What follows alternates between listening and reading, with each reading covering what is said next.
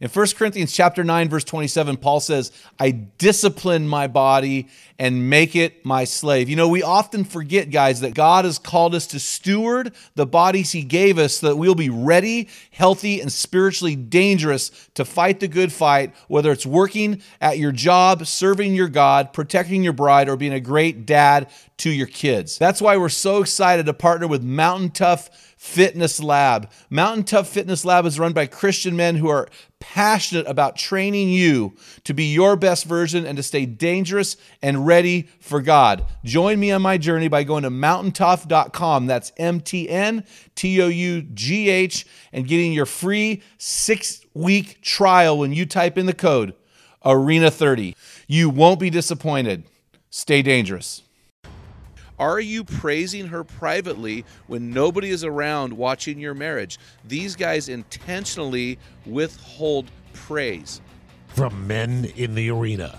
It's Equipping Men in 10. Our conviction is to call you into the arena of manhood, call you out of the faceless, nameless bleachers, and call you up to be the best version of you. Because when a man gets it, everyone wins. Enjoy today's episode. Men in the Arena Army, We salute you. Hey guys, thanks for listening to this episode of the Men in the Arena podcast. This is Equipping Men in 10. I'm Jim Ramos, and as you heard, I'm here with our producer, co host, and good friend Dale Culver. How's it going today, man? I'm doing great. You, Oh, you got that screen slayer. pretty high. I can't even see your eyeballs. So It's tricky. I don't know. Is that like a Halloween costume, Yeah, or are you going Hannibal Lecter on me? it's I like can't even see you. the TV show uh, Home Improvement, where the neighbor's always behind the fence. You're like the neighbor, huh? Gee, yeah, I am a slayer of the animals. So I killed my first deer with a bow and my first whitetail, and in seven degrees of a weather, put the stock on them. Pretty awesome. Thanks to my good friend Big Steve Lane, who uh, took care of me, and it was pretty awesome. So I'm really excited to be back. We were able Yeah. to actually take another animal to bring home to my dad and bless my dad with another animal. So it was a good week. that was a good-looking animal. got to speak uh, to the men of State Line Christian Church in Indiana and the men of Mattoon Family Worship Center in Illinois. So shout out to those guys. Yeah. And uh, so in the midst of my vacacione, uh, still had a little bit of ministry opportunity. So really excited about that. So hey, do you have a man law for us today? I do. So I heard this quote on one of our podcasts we did. It says, "When a man fails at work, he tries harder, but when he fails at home, he quits." Ooh. And my point to this is, guys, we got to try harder at home and not Yeah. throw in the towel. Yeah. You know, that's really interesting. I, I, I see that all the time. I see these high level guys, uh, multimillionaires actually, who are just bankrupt in their home. They get home and they crumble. Or they get home, they've got all these employees working for them. They get home and their wife's like, hey, you, you forgot to do this, you forgot to do that. They're like, wait, do you know who I am? Yeah, you're my husband, so get your butt in gear. And so, yeah, we tend to compartmentalize our lives, and we just can't do that. We need to be the same man in every compartment in which we dwell and live. So that's a good one, man. Appreciate that. Hey, I want to get into the meat of the podcast today. Today's uh, episode is called Intimacy Anorexia, and that is uh, a phrase coined for the first time by Dr. Doug Weiss, and he's got a great uh, ministry out of Colorado. And uh, we had him on our episode t- 275, and he wrote the book Clean, a proven plan for men committed to sexual purity. And so in that book, he defines uh, intimacy anorexics or intimacy anorexia as the active withholding of emotional, spiritual, and sexual purity from a man's spouse. Now, this can go either way, but we're talking to men here on this podcast.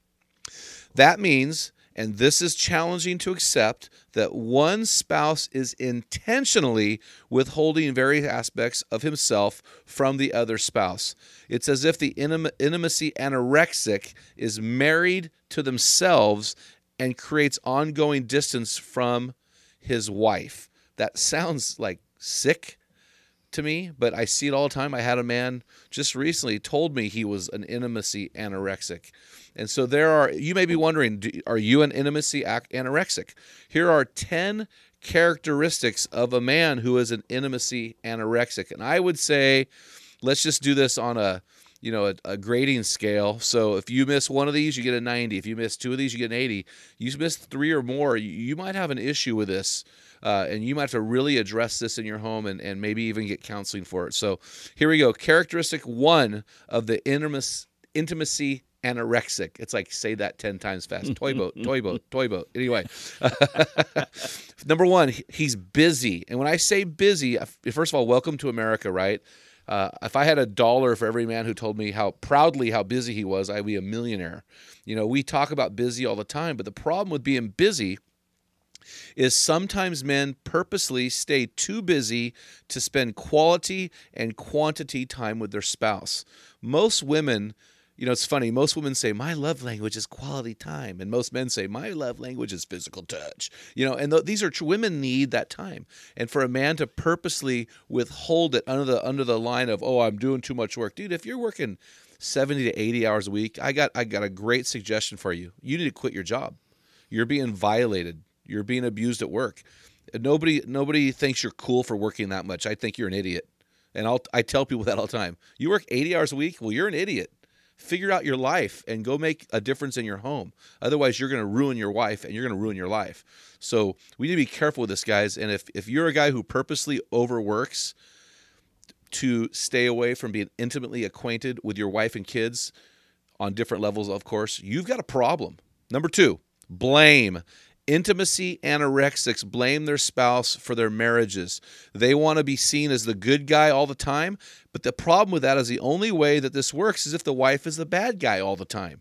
And so I, I see this with guys a lot of times, and they will they will displace the responsibility on their wife. You know, Robert Lewis in his uh, book Raising of a Modern Day Man, or Modern Day Knight, he talks about uh, one of the attributes of manhood is accepting responsibility. And the man who refuses to do that is a man who probably has intimacy. He definitely has maturity issues, but he may have intimacy issues. It's not always your wife's fault. It's it's not always her fault. And if it is, you've either you either married a loser and made one hell of a bad choice, which we know that isn't true. More likely, you've got a problem with intimacy. Number three, withholding love. Now, this sounds sick to me, man. Dale, you do this so well. you do this as far as you you you don't withhold love ever. But oh no, uh, withholding love. This man purposely withholds love. The way the wife likes to be loved. When things start bad because of this withholding, they drastically move back into this love giving mode, which is really emotionally manipulation. Here's an example for this. My wife loves to have her feet rubbed. And over the years, she has trained me. So I, I literally rub her feet, Dale, five nights a week. I literally do that, four to five. When she's not flying, I'll rub her feet, just what we do. But when I'm mad at her, I'll be like, get those feet away from me. well, so so I'm thinking about this, going, that's a that's a that's a sickness. I should give her love even when she's not being cool to me because that's agape. I'm gonna love her even when she doesn't deserve to be loved, which isn't very often. But I don't want to. I don't want to hold love for her. Right? That's a that's that's a problem. And so if, if, if you do that regularly, guy, you might have a problem with intimacy anorexia. Number four, withholding praise. Now this is a tricky one because these guys are good oftentimes at praising their wife publicly. So it's not what you say about your wife publicly that matters. It's it's how you praise her privately. Are you praising her privately when nobody is around watching your marriage? These guys intentionally withhold praise. They in, now, guys, this is intentional stuff here. Some of you may be saying, "Oh man, I don't do that enough. I need to start doing that." That's not the guy we're talking about. We're talking about the guy who intentionally withholds praise. Number 5, withholding sex. Now, now this now let me explain this dale's over there laughing because no. they may not withhold sex from their partner what they do though dale is they withhold intimacy mm. during sex mm. this is the key here and here's what i mean they uh, may objectify their bride by demoralizing or objectifying objectifying her in sexual roles and positioning so they may put her in sexually uh, demoralizing positions, you know, degrading. So Roman uh, Hebrews chapter 13 verse 4 says, "Keep the marriage bed pure." Now Shanna and I have a, a rule when it comes to our sexual intimacy that anything goes as long as we both agree to it and it doesn't degrade or demoralize the other person. And so when you are in a situation where you're objectifying your wife, Uh, that is what we're talking about withholding intimacy during sex. Number six, withholding spiritually. Intimacy anorexics may be very religious. Now, Dale, we've seen this before. This this uh, intimacy anorexic may be a pastor, they may be an elder, they may be a spiritual leader. In fact, I see this a lot with the, that people group. The problem is they're great in public, but privately they withhold praying with their wife, they withhold reading the Bible to their wife, they withhold anything spiritual in the home, and they put on the show when it's publicly. Their spiritual role is for public recognition and affirmation only, and they withhold the spiritual elements to grow their wife and to really be intimately w- acquainted with her spiritually. This is a problem. Number seven, feelings. IAs intimacy anorexics are unwilling and or unable to share their feelings with their spouse. They will avoid conversations or go blank or silent when feelings come up. They just will not deal with how they feel things that anger them things that hurt them what's frustrating them. They just won't go there. They almost are sociopathic in nature. They just cannot deal with emotions. Number 8 criticism Ongoing or ungrounded criticism is another characteristic of IAs. This often flares up when a couple is getting close or in situations where closeness is expected and they will flare up with uh, an argument. And you know what? It's funny. I actually do this sometimes. I don't do this all the time, but when I'm tired, I will just kind of just go off on a rant and Shanna's really good about reeling me back in. Oh baby, she's got a gift.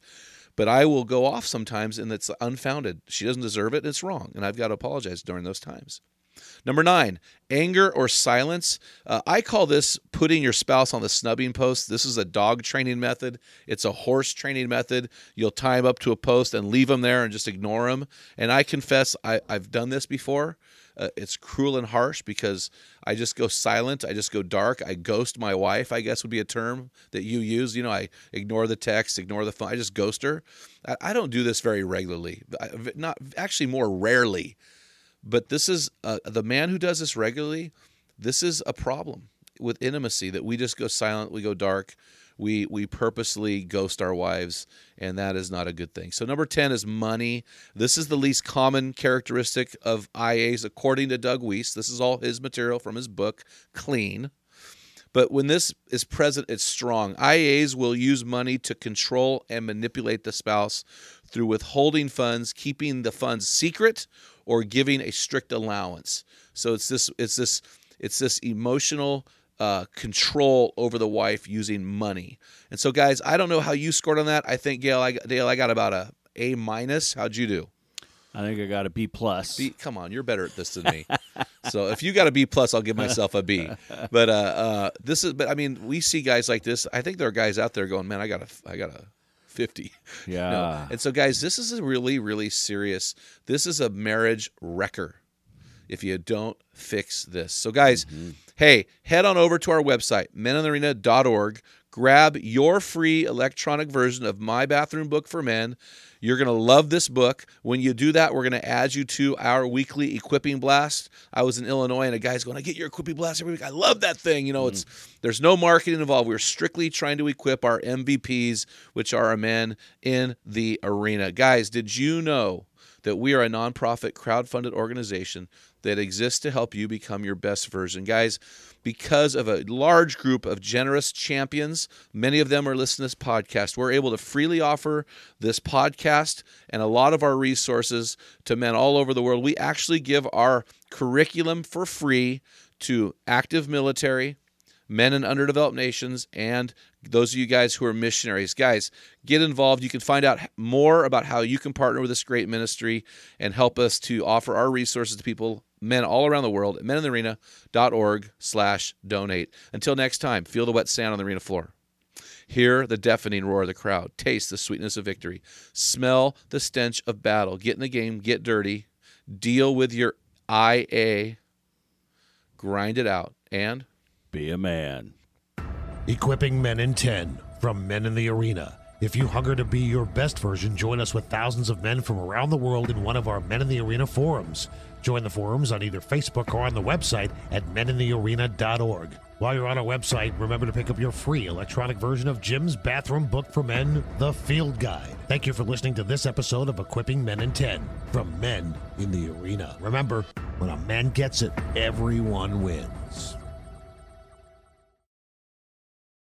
What type of dad are you? Guys, in my 35 years of ministry, I've noticed that guys basically fall into two categories. And in those categories, there are four types of dad or four phases that you pass through as a dad. We just dropped an amazing quiz to help you discover what type of dad you are. Find out what type of father you are and get our custom resources fit to meet the needs and the questions you are asking. Head on over to menarena.org. Join 20,000 men from around the world and find out the type of dad you are.